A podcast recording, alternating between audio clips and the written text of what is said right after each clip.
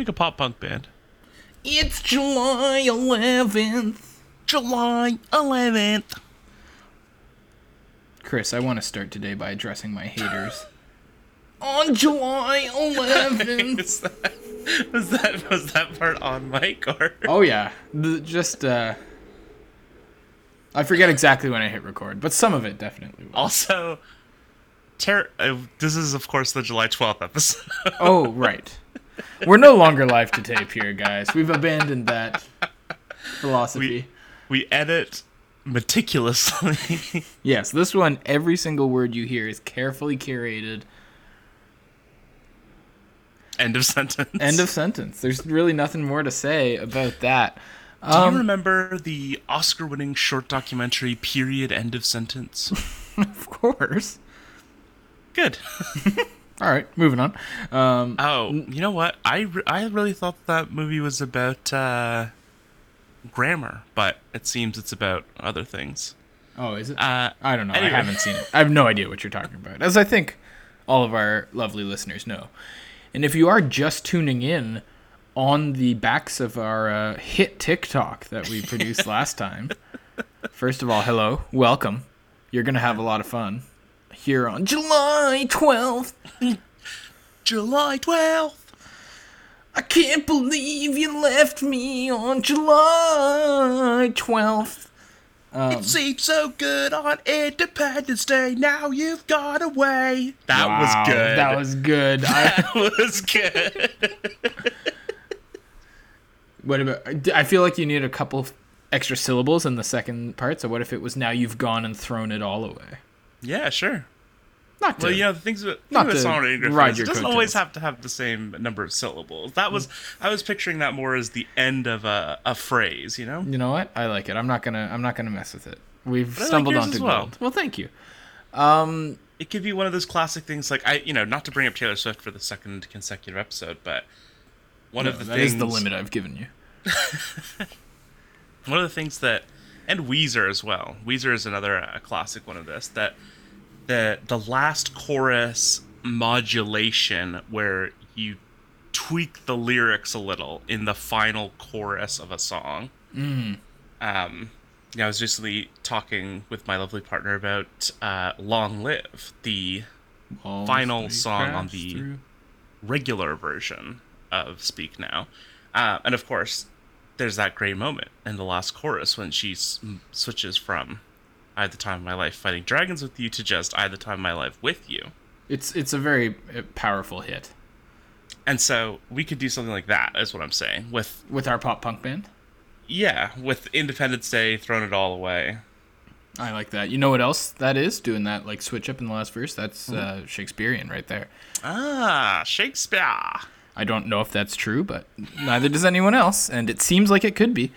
So sometimes you just gotta say when you're talking about like a song, you're like, "Oh, Hey. that's actually Shakespeare," and then It worked great Like, okay. in the bucket list, in the credits. John Mayer's song "Say" played over it, of course, and "Say" Griffin, starring no, I mean the bucket list Griffin, starring Morgan Freeman, What a little tease. and just like Morgan Freeman, you're going to enjoy listening to our voices on today's episode of High Floor, Low Ceiling.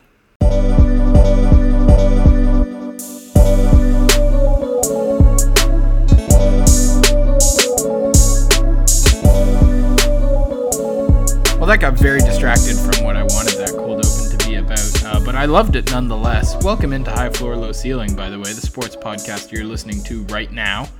What did you want it to be about? I it, While I quickly find a great picture for you from the bucket list. All right, it says uh, shout out to my haters because I we did have a viral TikTok, Chris. Right, Uh, as you that's right, suggested, I published an edited version of my Ryan Reaves rant, Triple R. and there were some people who were not happy. Some people think that I don't know hockey. Uh, they say that I've clearly never played the game at a high level, which I don't know how to tell you this, but that is true.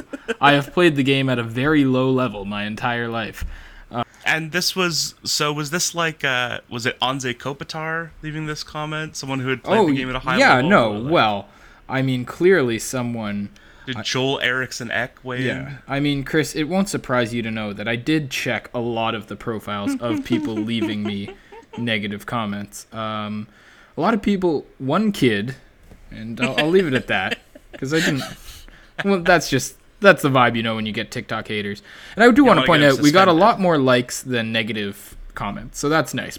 Uh, and thank you to everyone who followed along and liked us. And if you are joining us for the first time off the back of that TikTok, welcome. Um, one guy compared Ryan Reaves to Mike Mark Messier. That's Um, awesome. And that was the only comment I replied to. And I said Messier had 694 goals. Reaves, Reaves isn't even at 60 in his 15 year career. And he said, Wow, you're slow. Am I talking points? It's a physical comparison. You literally have no clue what you're talking about. Wow, you are looking at this right now. I am. I'm reading it verbatim. Another top comment said, quote, let's start a podcast, bro, which I thought was quite funny. So that one was kind of a hater for both of us. I think you got caught up in that one. Uh, but overall, it was a hit. It wasn't our most viewed podcast ever, or, or our most viewed TikTok ever. That is still belongs to my take saying the Raptors should trade Scottie Barnes for Kevin Durant. Uh, but it did pass Connor O'Neill's Gatorade take for our second most viewed TikTok ever. Okay. So we're making good progress here on the TikTok account, and thank you all for uh, your hate. It fuels me to do great things. Um, and also, none of you know Puck. Only I know Puck. Oh, this is making me physically uncomfortable to think about the internet commenters. They're not out there, Chris. They're not real. Good.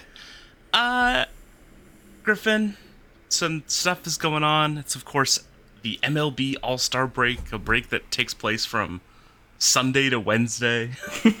Everyone's favorite vacation time. the slowest four days in sports. Is that true? Yeah, I think so. I think tomorrow is traditionally like the only day on the sports calendar without one of the four major American sports leagues playing. Wow. Um, I, for one, was very busy last night uh, watching Vladimir Guerrero Jr. Kill a kid. what was this? Kill a kid. Did you not see that? One of his 115 mile an hour line drives went straight off the skull of one of the kids running around. Did, were you? Co- did you not see this? I did not see this. Oh my god, there's you know they've got all those kids running around in the outfield catching the fly balls. Mm-hmm. He hits an absolute frozen rope line drive. It's a double. goes it was truly a double straight off this little probably 12 year old skull. The kid goes down in a heap and like the next 3 runs the next 3 home runs that you can see over the fence cuz they keep cutting back, the kid's just lying on the ground like in a like family guy death pose. Um, What? You don't know that either. The, the whole thing where it's like, oh, you got the Family Guy death pose where you got like an arm bent behind your back and like your knee facing the wrong way and all that. Oh, sure, sure, sure, sure, sure. Anyway, Vladimir Guerrero Jr. should be investigated. But no, it was a the home run derby's fun. Every they they do a good job, I think, of not letting it go on for too too long. I mean, I know it was like two and a half hours, but uh, I only watched the last hour and a half, so didn't feel too long. Yeah, I was thinking. Uh, I heard this is taken like third hand at this point, maybe fourth hand. Uh, you do the math. But I heard from a colleague, the wonderful friend of the show, Brendan Jewell, Oh, the one and only. uh, that he heard on a podcast. Was it our they were- podcast? I know. I believe it was a different podcast that was worth listening to. Um, I believe he heard on this podcast that they were saying you could, you know, spotlight the futures game more and have the home run derby like every three innings. The fu- between the futures Oh. game, you do like so you could do. I mean, I guess it would be like the two. The f- okay, hold on. The two quarterfinals.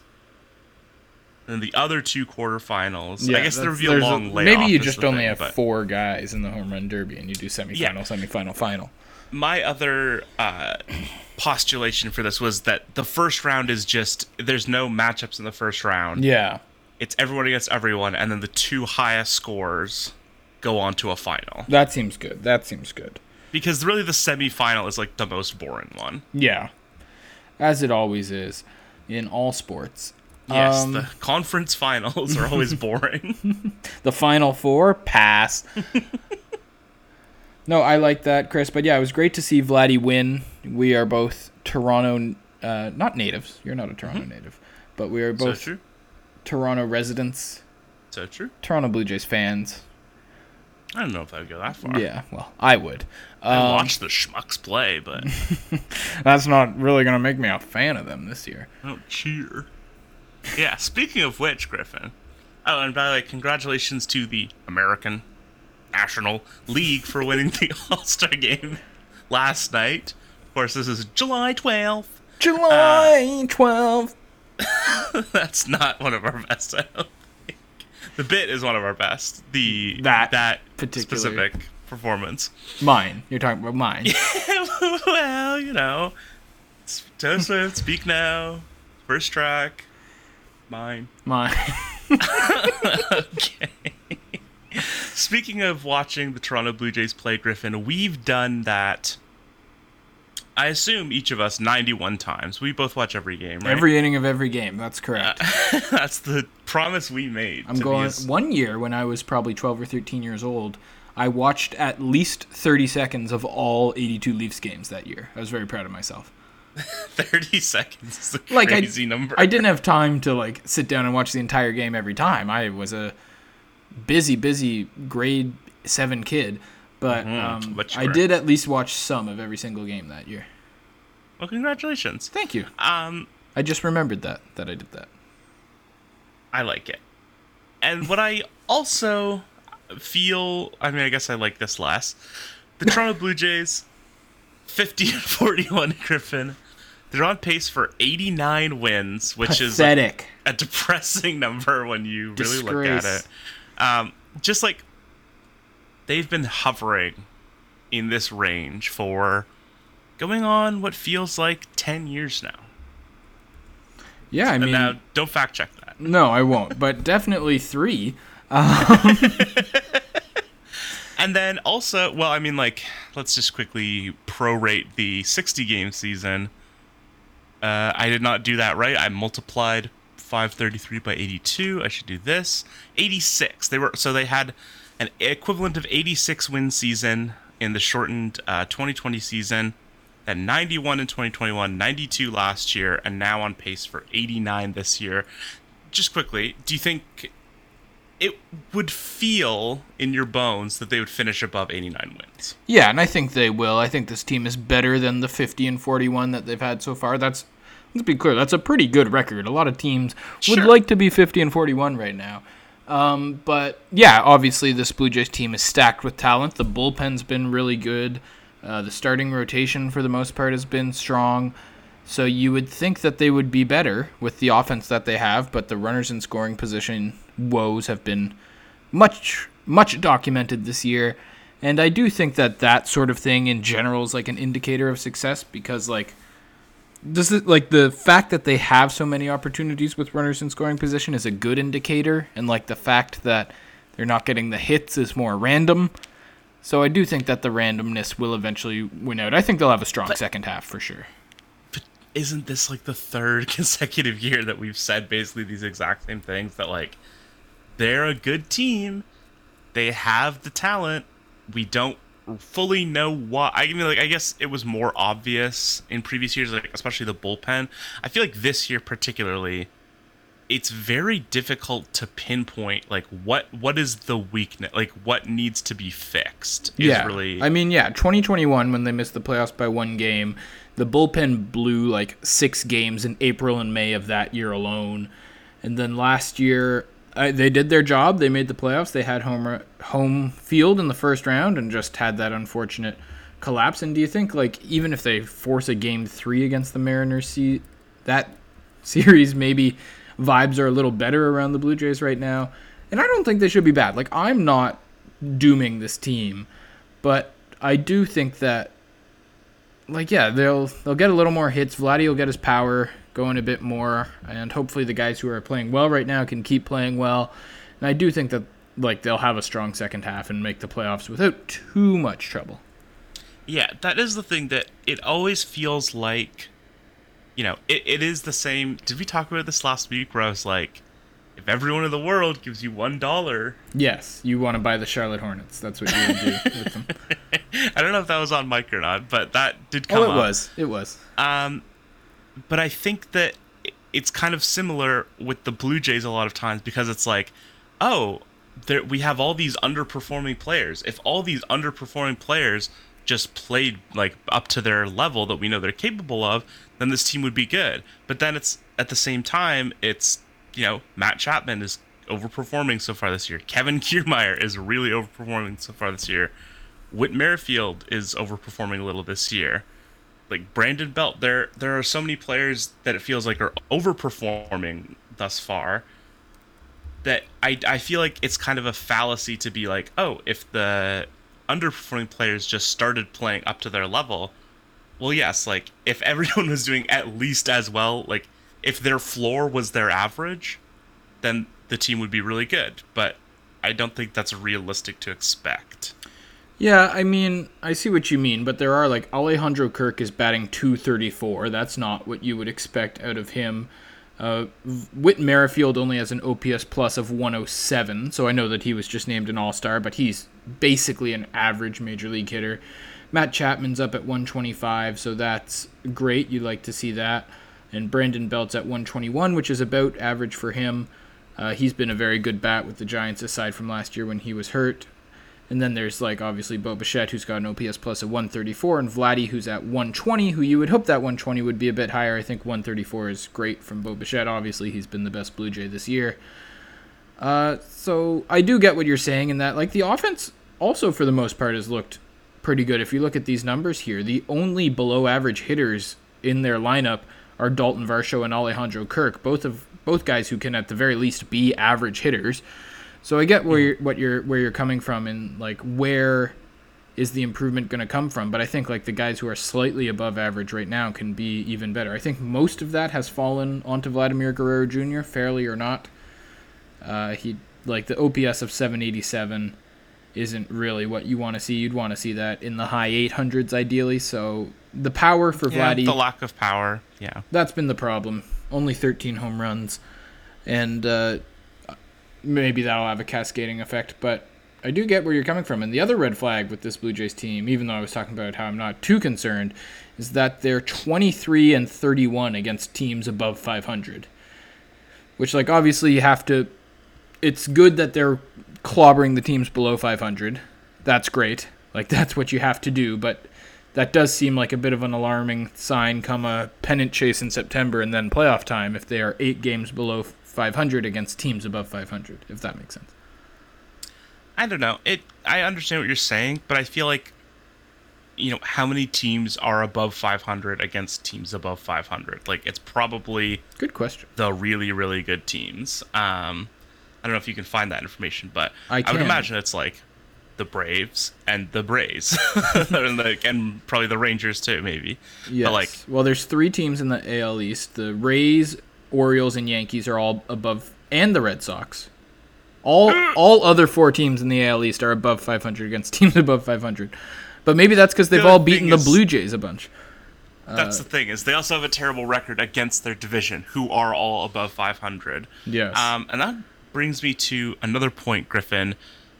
Are we ready to start complaining about divisions? I mean, I know we already do as followers of a team that plays in the AL East. Like, that comes up all the time.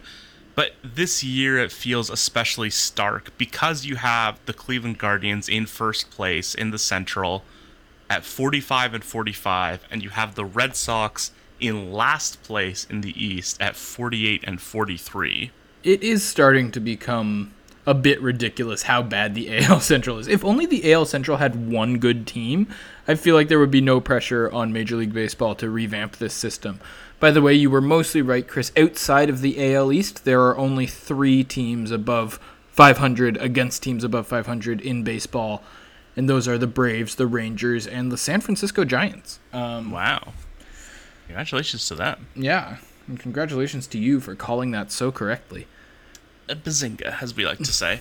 Um, but yeah, like you know, that to to that point, I think if if you're a team that is not destroying teams, like if you're a a few games above 500 team versus a 25 games above 500 team, then it gets hard to Yeah. have a you know you should have a really good record against under 500 teams and then just sort of stay in the chase against the above 500 teams. So obviously they need the Blue Jays need to do better against their division, and if they can do that, that should bring that le- that record to a reasonable level in your eyes. yeah, I think a- I think around 500 is a perfectly valid record to have. But yes, uh, I don't know. I've always just sort of accepted divisions as a quirk of baseball. I know that they have play a big role in hockey and football too, but and this is odd because I'm not usually a traditionalist when it comes to sports, but I do like the baseball playoff setup. I do think there's something a bit romantic about having to win your division, that being the easiest way to get in to the playoffs. And this, I don't really have a logical argument behind it. I just love baseball and its history. Um, yeah, and like the expanded field now that there are six teams that make the playoffs in each league, I think that's good. Yeah, I I guess I'm not I'm not thinking about expanding the playoffs necessarily, but I think that a big part like it doesn't really do people get excited about winning your division anymore? I guess I think in team- baseball they do. They'll hang a banner. Sure, but I guess it, I guess it's like if you're the Guardians or the Twins, where a race in your division is the difference between making the playoffs or not making the playoffs, then that does become a big deal. But I guess what I'm thinking is there like that has been replaced by the wild card race, which is like you still have that same sense of like day by day, one team's creeping forward, one team's moving backwards. These teams are like sort of battling it out, trying to get ahead of each other in standings. I think that is what is really fun about baseball, especially, you know, at this point in the years you get closer to the playoffs. And so I think that the wild card race is fulfilling what the divisional race used to be, especially now that there are three wild card slots. So, you know, more teams are in the mix for a longer period of time. There are a lot of teams that are within five games of the AL wild card. Um, so I think that it's like it feels a little less important to have a divisional race that would result in like a playoff spot when you already have this wild card race, which is more exciting. And you know, in this case, it involves better teams. like it's the Yankees and the Astros who are battling for a playoff spot instead of the Guardians and the Twins. Yeah, and I do see where you're coming from. I think now it's probably the main race is to get one of those top two spots in each league and get that first round bye, which I mean in the American League at least the Rangers and Rays have that pretty well wrapped and up. then- or whoever wins the AL East and the AL West, I should say. Uh, not Yeah, necessarily and the Rangers and the- the Rays. and the Braves obviously have like you know that's another part of it as well. I think that we've had two amazing teams, uh, one in each league, the Braves and the Rays, and so that sort of like cuts into some of the drama right away. Because although the Orioles are only two games back of the Rays. Well, we'll get into that. We'll get into Well, that, we'll get into that. I just want to, before we close the book on the wild card discussion, I just want to bookmark right now for a month and a half right now when we are having the. Would you rather finish third in the wild card race to play the Guardians in the wild card round as opposed to having to play either Baltimore or Houston or the Yankees or Boston? Just bookmarking that because that is absolutely a discussion Blue Jays fans will be having. And once again, I think the answer is that you want to play the Guardians. Seems like it. Although the Guardians did win their division last yeah, you year. think about, and they did beat the Yankees last yeah, year. that didn't work out for the Yankees. That was a great series. Very fun to watch. Oh yeah, And didn't one of look- those games go like 18 innings or something? I think that's correct. And Wow. that uh, we will look forward to that. Um, should we move on, Griffin, to these uh, these divisional leaders and sort of get get a get a gauge on them? Yeah, let's do that. So I have a game, Chris. My games aren't as creatively titled as your games. Uh, my game is called "Will They Win the Division?" and the name of this game is very indicative of what the game in fact is. I'm going to give you the six division leaders in baseball right now, and I want you to tell me if they will win the division. This is just like when we were seeing La La Land before we started recording. It was, but that was the Price is Right. Um, Oh, I don't. Go ahead. you don't, you don't, you're not down with the prices, Right. Wow. I just don't know if that was a great performance of it necessarily. It was sped up. It was a sped up prices, Right. you Uh, kids and your TikTok yeah, exactly. I only listen to two times speed, my podcasts and my music. or one half speed. Oh yeah, that's the other version. I will say, I think a lot of songs are better at an accelerated speed.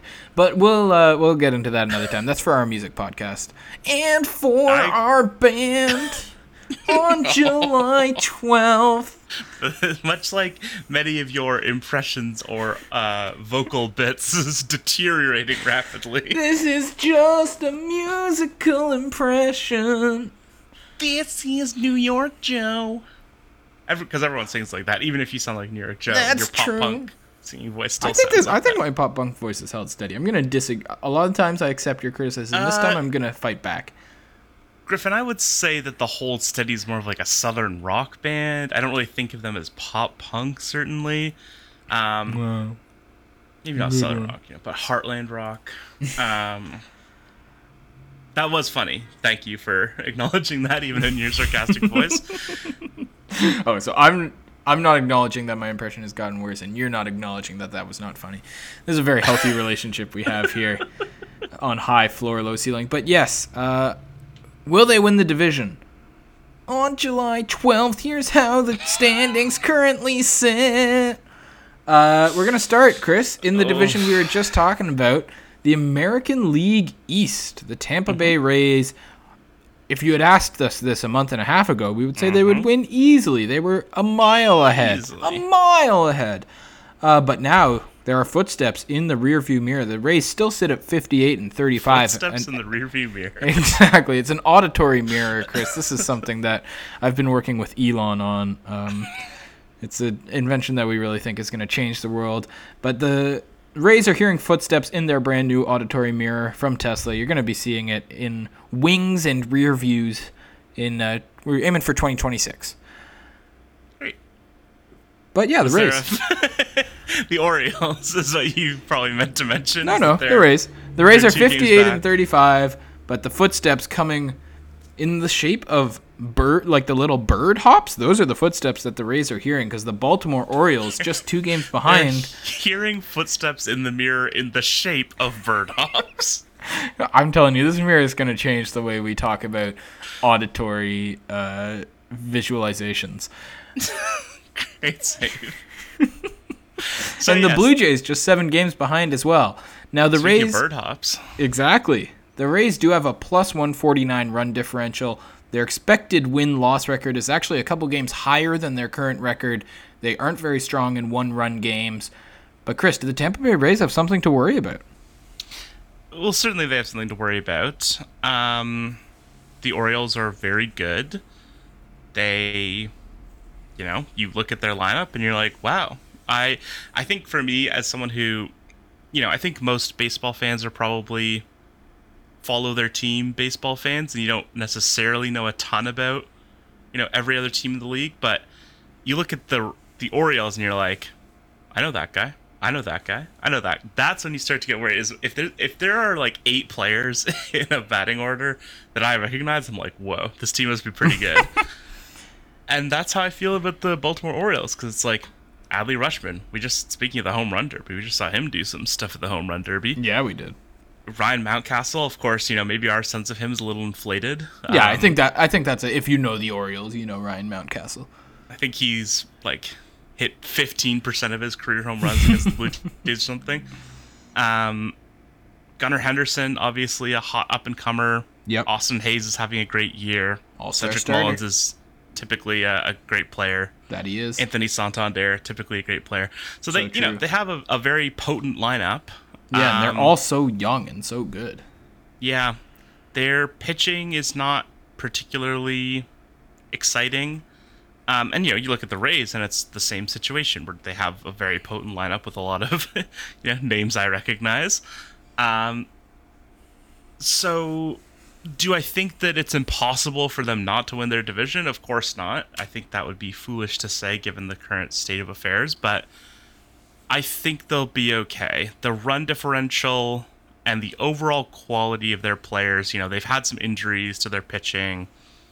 It's been a kind of uneven year for them, weirdly, despite them being amazingly good. And so I think that they'll get it back. They recently had a huge losing streak, Yeah. like six or seven games. And so I think that right now they're in they're on the lower end of what we might expect from like a range of outcomes from them at this point in the season. All right. Uh, there we have it. Pencil that one in, folks. Take that to the sports books. Tampa Bay Rays will hang on in the American League East. Next, we're going from the best division in baseball to the very, very worst. The American League Central is currently led by the Cleveland Guardians at exactly 500, 45 and 45. But hot on their heels are the Minnesota Twins, just a half a game back.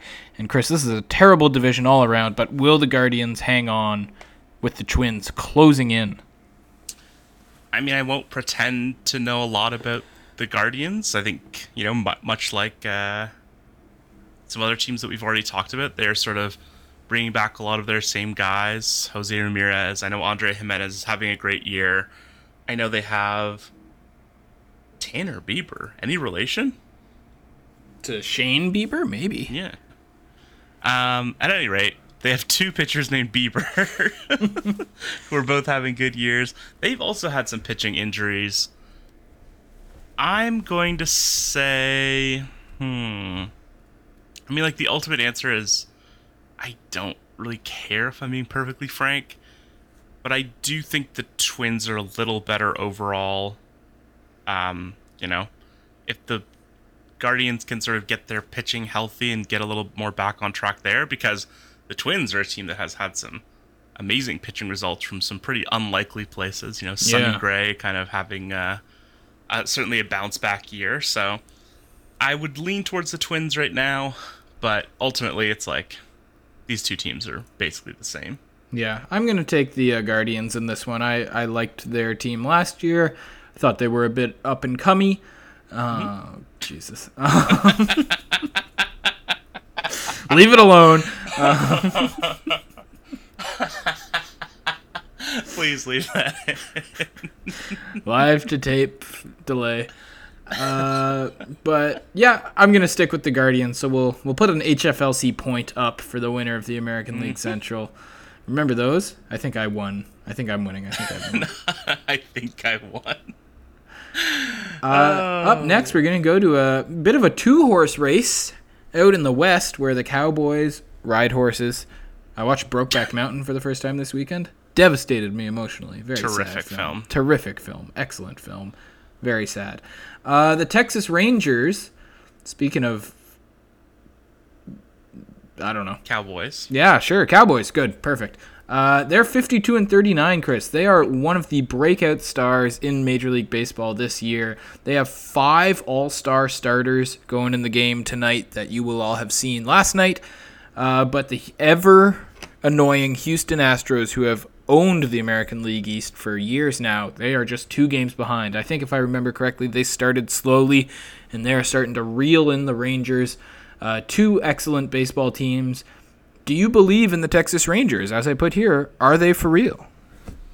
I do think they're for real. I don't see any reason to think that they're not for real. I really like their lineup. Like, I think that they are a team that ha well, I don't know. They don't have that many young players, but it feels like they have some young players. Like Josh Jung has been a really good surprise for them. Jonah Heim has been a really good surprise for them. Their pitching is kind of succeeding in spite of itself a little bit. Yeah. Um, good hitter's ballpark out there in Texas, or a good pitcher's ballpark. I mean. Sure, and obviously, you know, losing Jacob deGrom that was a massive blow for them.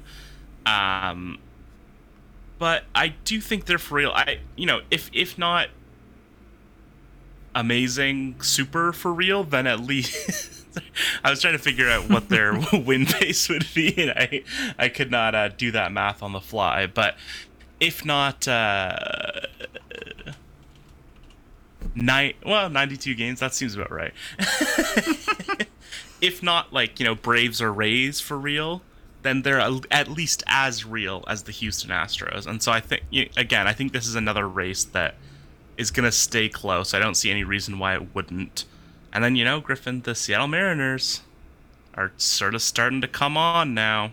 Now that really, would be a really interesting. That would be a fun three-team race. Uh, lots of really good, exciting players on all of those different squads. I'm gonna take the Astros in this one, but yeah, if you look at like the five guys who are starting in the All Star game from the Texas oh, sounds Rangers, like a yummy hamburger tonight. Oh yeah. What? No, no, go ahead. Um, like Jonah Heim's the only one who I think hasn't really like it's sort of what you'd call a breakout star who you might be worrying about like dropping off. Like Corey Seager and Marcus Semien have both shown us this before, as has Adolis Garcia, Adolis Garcia, and Josh Jung is like a top prospect. I think this is about what they wanted for him. So to be fair, Corey Seager is hitting like 350. yeah, no, he might drop off a little bit, but like he's been an elite player. yes, yes. He, they, they signed him to a big contract. Uh, 350 maybe a little high. Uh, Rangers exactly in the middle in park factor. By the way, they're 17th out of 31. so uh, not not Great necessarily a great pitcher's park, but not necessarily a great hitter's park either. Great point. Um, I'm gonna take the Astros. I believe in history. I believe in tradition, and I believe in the Houston Astros. Uh, I think that they're too good, and they've won this division for too many years to let an in-state rival take it from them. That's gonna fire them up. They're gonna want it more, and that's the analysis that I'm bringing to this. I don't think that's a totally invalid piece of analysis, Griffin, Let's because go.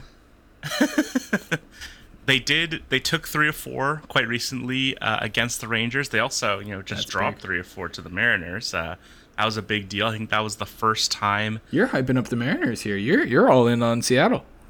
Well, my lovely partner is also a fan of the Mariners, so I might have a little bit of uh, bias there. But um, I believe it was the first time that the Mariners had won back-to-back games on the road against the Astros in some prolonged period of time. So, uh, an achievement for them to be sure. But they do have, you know, you look at their schedule, the Astros, and it's like they play the Angels, and then they play the Rockies, they play the A's, they then play a bunch of good teams. but you know, they I think they have a chance to sort of at least get even with the Rangers, if not pull ahead of the Rangers, um, before they meet up in that series towards the end of the month, and then that could be in the same way that we've talked about uh, the Blue Jays having some series against the Yankees and the Orioles late in the season that could sort of be like, well, that's kind of the year right there.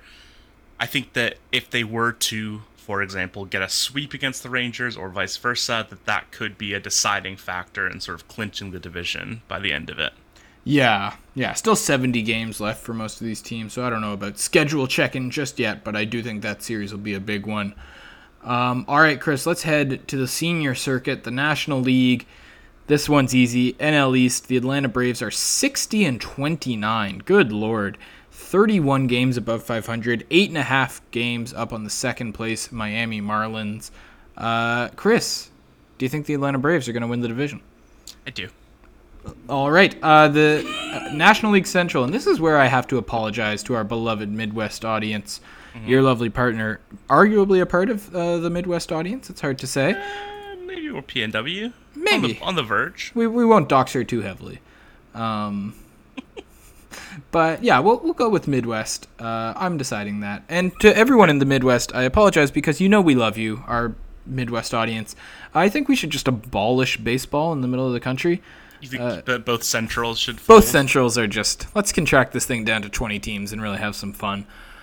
Uh, however, I do speak a little too soon because the Cincinnati Reds are awesome, and I do love them. I love Joey Votto, of course, proud Canadian. Uh, I love Ellie De La Cruz. What do you think of the pronunciation there? That's perfect. Thank you. I took uh, three years of university Spanish. Good. Uh, it shows. there's a, did you are you you like stub your toe or something? There's a lot of pain in your voice. I'm fine.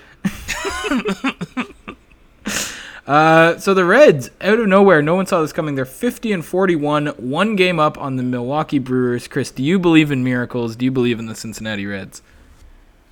Um, yes and maybe respectively. maybe more maybe and maybe respectively. the thing, so you know the classic thing. Yes. This is shut up. This is especially true when it's your team. Okay, so let me give you an example. So the Toronto Raptors are playing the Miami Heat, and the Miami Heat shoot uh, eight of nine from three in the first quarter. That always happens. It does always happen. And and then after the first quarter, they're leading 33-29. What's the thing that you always say, or that one would always say? It always happens to us. no, more so. Maybe I was asking too much of you to Yeah, I think sniff so. that what I'm getting at here, but I feel like a classic thing that people always say when you're in that situation is like, well, like they shot eight of nine from three, and they're only up four. So, Oh, like, yes. bo- that bodes well for us. Yes, that's definitely, absolutely. So the Cincinnati Reds have now won. I believe they're thirty and twelve in their last forty-two games. Let's go. And they're only one game ahead of the Brewers. That's kind of how I feel. It's like they had this amazing, amazing streak that you obviously could not expect them to replicate for the rest of the season, and they're one game ahead of the Brewers. And the Brewers are like the least exciting team in baseball, maybe. Oh, for sure. Um, They don't have any players who are doing particularly well this year. Um, you know, Christian Yelich is having a year that's more Kristen Yelich-ish than we've seen for the last few years, but you know, they have Corbin Burnes. He hasn't really, uh, you know, done anything super special this year. They Brandon Woodruff has been out, so that sort of, you know, that was sort of their trademark was they had Christian Yelich and then they had that amazing one-two punch of starting pitching. And so they haven't really had that. They haven't really had any breakout stars or anything like that. Most of their guys are just playing pretty well, and it's turned into a pretty good team. Yeah. uh, and I think that that feels more sustainable. Like that a team would just keep chugging along and being pretty good, than a team that was amazingly hot just to get in the mix. It seems more likely. Like if I were to pick one of these two teams to go under 500 the rest of the way, it would be the Reds, right? Yeah, I know, but I'm gonna give some hope to all baseball fans out there No, because I think totally everyone's uh, talking about the everyone's rooting for the Reds. Yeah, uh, it's a lot Brewers are six, to- 16 and seven in one-run games this year. Both teams have a negative run differential, but the Brewers have a slightly worse negative run differential. Uh, both teams are outperforming their expected win-loss by a fair margin. But the thing is, like, the Brewers are only half a game out of the wild card right now. So even if you don't win the v- division, if you both stay hot and race, like push each other to be better down the stretch, you could still make the playoffs if not winning the division. So I'm cheering for the Reds for sure, and I'm going to pick the Reds. I think they are going to hang on. Every year you get one team that's sort of like, oh, they made the playoffs. They won the division. Good for them. And this year, Yeah, the Arizona Diamondbacks. yeah, I was gonna say this year it's the Miami Marlins and the Arizona Diamondbacks. Uh, so and yeah, Chris, that'll actually bring us home with the National League I feel like West. this podcast has been going forever. well, that's a good sign. Uh, we are at 43 minutes. So quickly, Chris, Dodgers and Diamondbacks both tied for the league in the National League West. The Giants just two and a half games behind. It's a three-horse race, a true and proper one. Who's winning the National League West? I feel like I've been the downer uh, thus far, and so I will continue to be the downer and say it's the Dodgers. It is the Dodgers. You're right. Okay. you know, it's just the Dodgers. It just is. Yeah. I hope the Diamondbacks get a wild card though, because that'd be fun. And they're looking Yes. good for one right now. Someone, this is just a from the terrible take files. Okay. Someone was like, uh, so in a in a server I'm in. Enough said. Um, Classic. someone said, like, oh, like why are the Diamondbacks good this year? I just noticed that they've like are doing well this year, and I don't really know why. Like, does anyone know like what they're good? What's good about them? And then someone else on that server said they're like the Phoenix Suns five years ago when Devin Booker was good and the rest of the team was bad, saying that they were t- like Is is as if Corbin to say Carroll? Corbin Devin- Carroll is Devin Booker? Booker. And I was like, those teams won like 20 games. The Arizona Diamondbacks are like well above 500, have a very good shot at making the playoffs, and obviously a league where it's much harder to make the playoffs. Like, that is such a rude comparison. They have like a Cy Young candidate.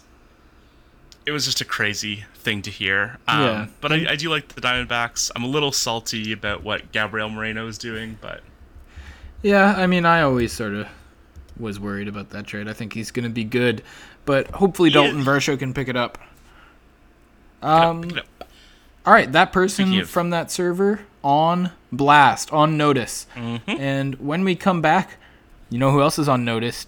Racists. Uh, we're doing a movie review that I'm very excited for. It's called Green Book. Yeah, we've When High dropped Floor Low Ceiling returns. And we are back. And uh, Chris, long overdue. We're doing another movie review, and this one is one of truly my all-time favorites with a deep personal connection. So I would tread lightly if you have anything negative to say. I, I'm gonna. Well- that's the atmosphere I'm curating for this. I felt the same way about Home Team, and you savaged that film. Uh, one of your all-time personal favorites with a deep emotional connection. Mhm. Uh, no, Chris, we're going to talk about the movie Invictus, uh, the 2000 and something, 2009 Nine. Best Picture nominee, might I mind you. So if you didn't like this movie, you think that uh, you the know Oscars more than the Academy. him. Also, was not a Best Picture nominee. I should What? also note it was I nominated for for, sure Best. Actor and Best Supporting Actor. well, those are both deserved. Not a Best Picture nominee. Should have been. Robbed and snubbed, frankly. Um, and in case you can tell by my defensive attitude, I know. Posture. I know that some other people don't like this movie as much as I do, but I love this movie. I think it's most people's favorite movie of all time, right? What did you think of Invictus, Chris? I believe you had never seen it before. Morgan Freeman portrays the legendary Nelson Mandela as he uses the 1995 World Cup as an attempt to try and heal South Africa after he is elected president and they try to move forward from the horrific uh, apartheid. Wow, coming out strong against apartheid. Interesting. um, Griffin, I thought this movie was amazing. Just kidding. I thought it was okay. I do- just wanted to see your reaction. I for half a second, I'm just glad you didn't say horrible. I think for most people, they're like, yeah, it's fine.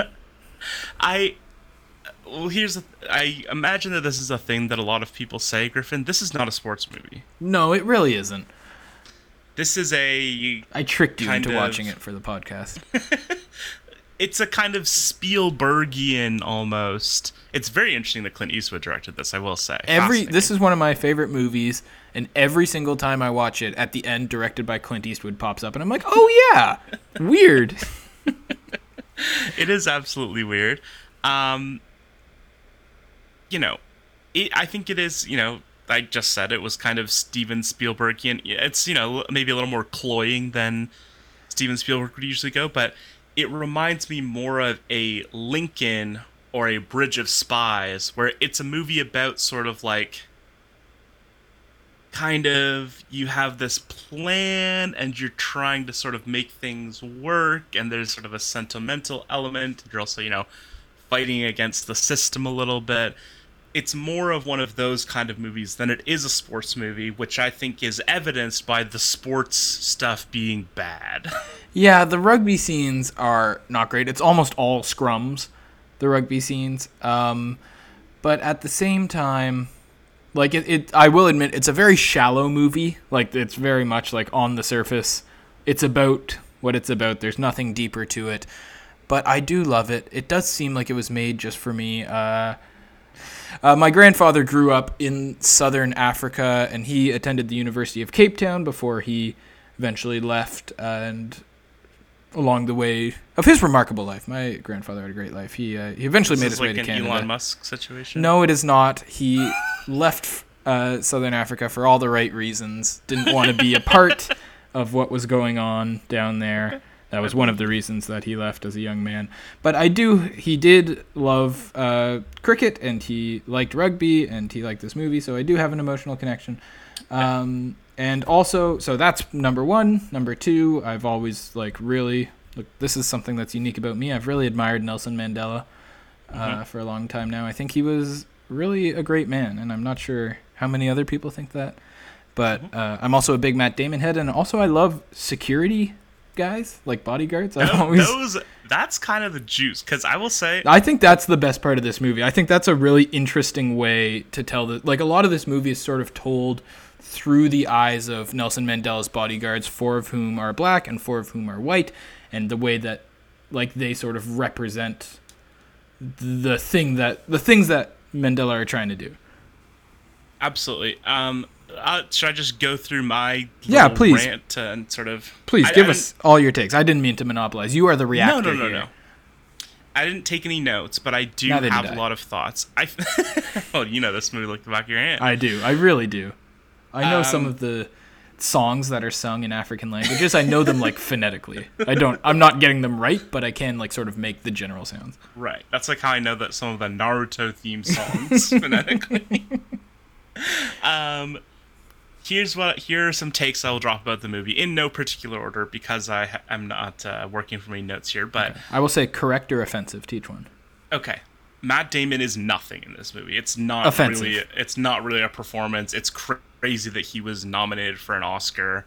Um, let me look at the. I think his character is nothing. I think he's great. I a think his, really terrible slate this year. Um, Christoph Waltz wins for Inglourious Basterds, obviously a this great is win. supporting actor. Yes, Best Supporting Actor at the uh, 82nd Academy Awards. Yeah, very strong start. Matt Damon in Invictus as Very strong Francois continuation. Pienaar.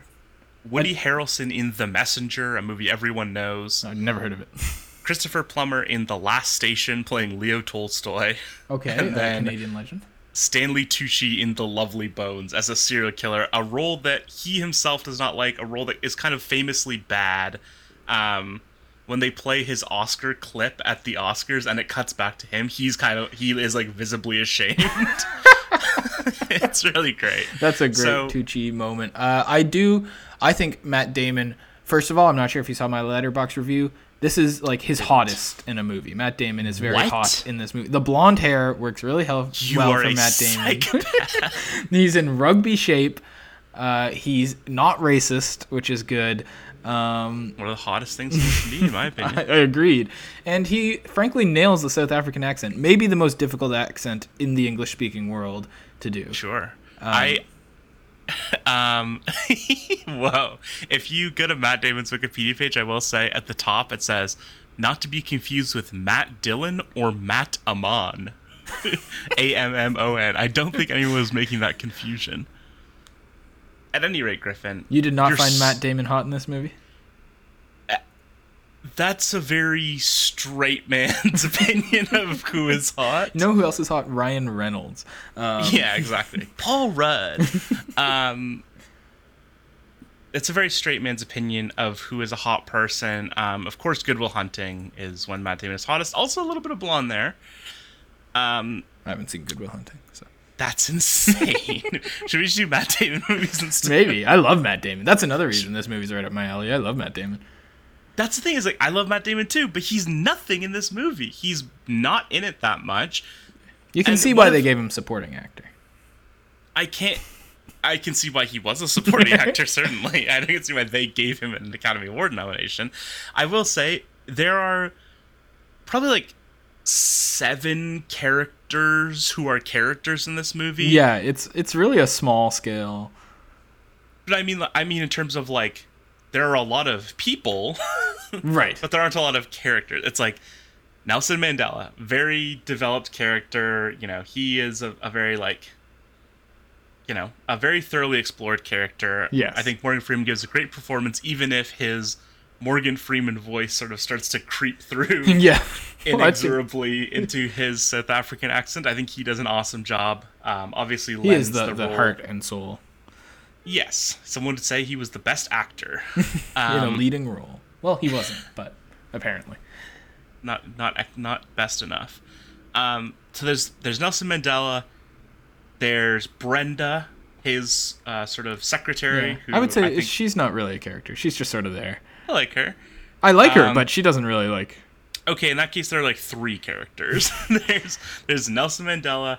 There's the sort of well, I guess there are sort of two primary uh, black bodyguards who are with Nelson Mandela from the beginning, and then there is the sort of steely-eyed white bodyguard who is sort of the leader of the guys who comes to who like are former cops or you know special forces guys who come to And then there's join also- the bodyguard brigade. There's the more approachable white bodyguard as well. There's like sort of true. four bodyguards who get speaking roles. That's true. So five characters, and then everyone else is nothing. I They're, think you're like, overlooking Scott Eastwood's role as the kicker on the rugby team. That's a great role. Also, shout out to Kyle Eastwood for doing the score for this movie. I love. I think the music in this movie is a big reason why I love this movie so much. I love the music in this movie.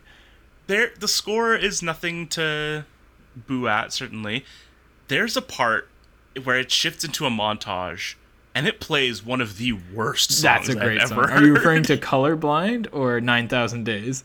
both of those but l- more so colorblind that song is Colorblind. dog Ooh, yeah, yeah. water and like it's like you have this is about africa like african music is one of the most like you know One of one of the best. like it's African music is awesome. Like there's Yes. so much to it. It it can be extremely like emotionally impactful. Like, and you're using this like extremely white like ballad. like I guess and trying to get an, an Academy Award nomination for best original song. I think definitely, and I think the fact that it's called Colorblind is like the most mid two thousands thing that you could possibly do about racism. Be like, I'm colorblind. There's there. We've done it. We don't see race. Like it's a real I don't see race moment. Yeah, I mean, like, there, and there's, I think that I had fears about sort of the political overtones of this movie because I think that, like, you know, there's a lot to be said, obviously, that isn't really said in the film. It's like, oh, Nelson Mandela, he kind of, like, was the, he was sort of an appeaser in some ways. Like, his, you could criticize him for. Yeah, some members of Um, his party certainly did criticize him for, and I think that's reflected in the movie, like that Yeah, scene in the, exactly. with the sports executive where he barely gets enough votes to keep the Springbok name. Twelve Yeah. votes.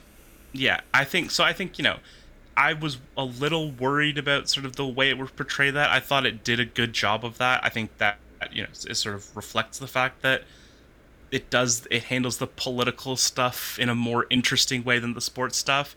Um, but to go back to the lack of characters, like obviously you know you think back to Moneyball a lot. We'll probably have we reviewed Moneyball before, Uh, we got into it when we did our sports movie Oscars, and it won almost every award. right? But I don't think we've ever done a full, proper sit-down review. And Sure. now we can't because Jonah Hill's canceled, so that's a shame. no. But you think back to Moneyball, and what Moneyball is great at is like it gives you the characters on the team because it's like you have David Justice, he's like the old guy who's sort of trying to prove he still got it. You have Scott Hatteberg, who's like the guy who's in a tough position, and then Yeah, Jeremy Giambi.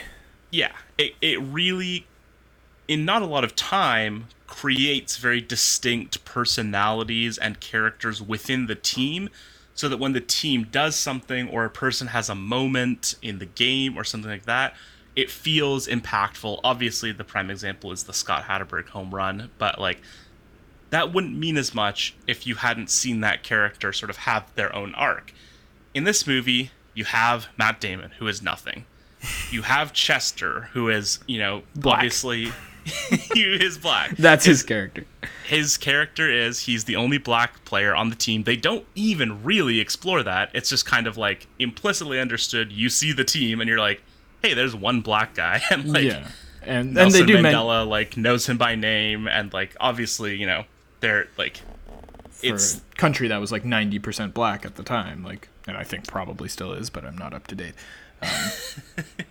exactly yeah. And but they, they go they establish that rugby is like a white person sport. Like the white Yes. people in South Africa care about rugby, and the black people care about soccer. Yes, and you know, I think that I'll get into this later, but I think one of the great things We're gonna go a little over. Sure. Um, so you have Chester, you have the one guy who talks and is like kind of racist. Yeah, he, I think he calls racist, the new like- national anthem a terrorist song at one point. He calls it, and he's not excited to go coach the kids, although he like kind of warms to it. He's the guy who like I don't think the, I don't think he was against coaching the kids for racist reasons. I think that he was just like, he sort of makes I'm a comment busy. about the area that they're in. yeah, Um, yeah, he's sort of like casually racist. yeah. He's like, yeah, but once like once the chips really come down, he's like, all right, I, I, I respect Mandela. Yeah, absolutely. Um, and then that's pretty much it. You have Matt Damon's racist dad. yes, Yeah. he's not on the team. No, oh sorry, I forgot we were just yeah, and the His, but yes, his character is that he's racist. You have his girlfriend. Her character is that she's his girlfriend. There's Scott Eastwood, who uh, you know they gave no speaking lines to because there's no way in hell he can do a South African accent. um, uh, you've got Matt Damon's mom, who maybe has like one line in the entire movie. I like her actually. Um, Matt Damon's anyways, servant, uh, who's great, great character. She cuts the picture of Matt Damon meeting Nelson Mandela to the newspaper. I thought that was very cute. yeah, I think like it's sort of playing the beats of that kind of movie, but none of the characters ever like amount to anything. Is I think my biggest problem with the movie. Yeah, no, it's very shallow.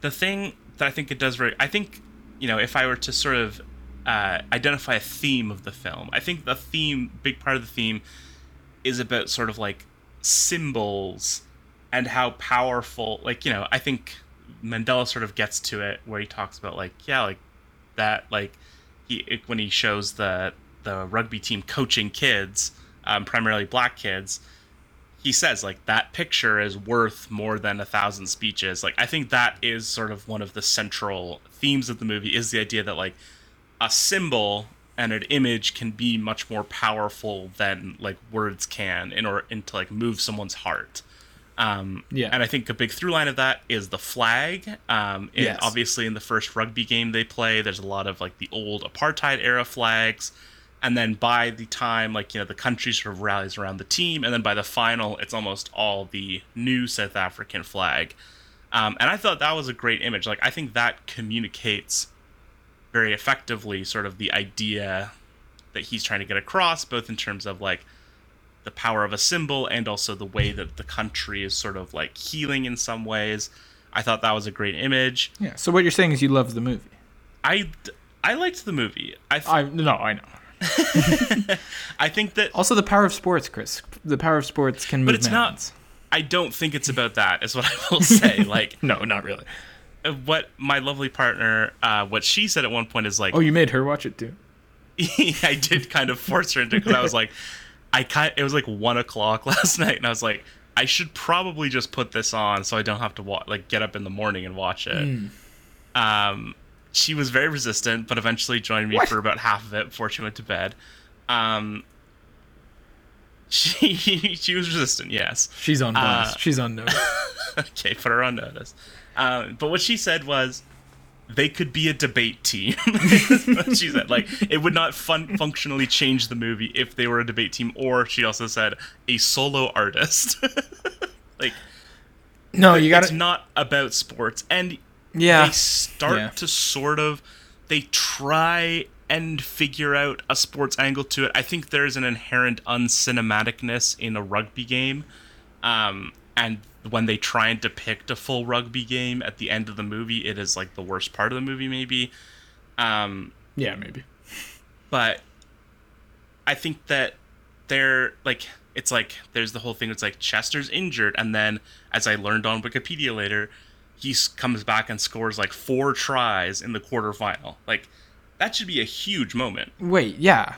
I, I was sort of always under the impression, only from knowing this movie, that Chester was like sort of a bench player, and they the only reason he's even like a prominent character in the movie is because of he was the only the back black. player on the team. Are you saying he was like one of their better players? Because that is he was- never communicated in the movie. I believe he was good. I was reading about this uh, 1994 or 5, 1995 uh, Rugby World Cup. He was a big deal for sure. Um, but uh, yeah, he scored four tries in the quarterfinal match. And you just don't really like that should be a huge moment. It's Chester, one of the characters that we like are aware of Yeah. and he's doing something huge and then they sort of they start to figure out like the whole movie from a sports perspective should be like and okay not to sort of propose a rewrite but No, no, go off. at the beginning of the film we see the springboks play against england and they lose and it's like very you know sad or whatever um everyone's disappointed Yeah. um One guy says, uh, the the president of like the rugby association says, "We're a damn disgrace." Right, exactly.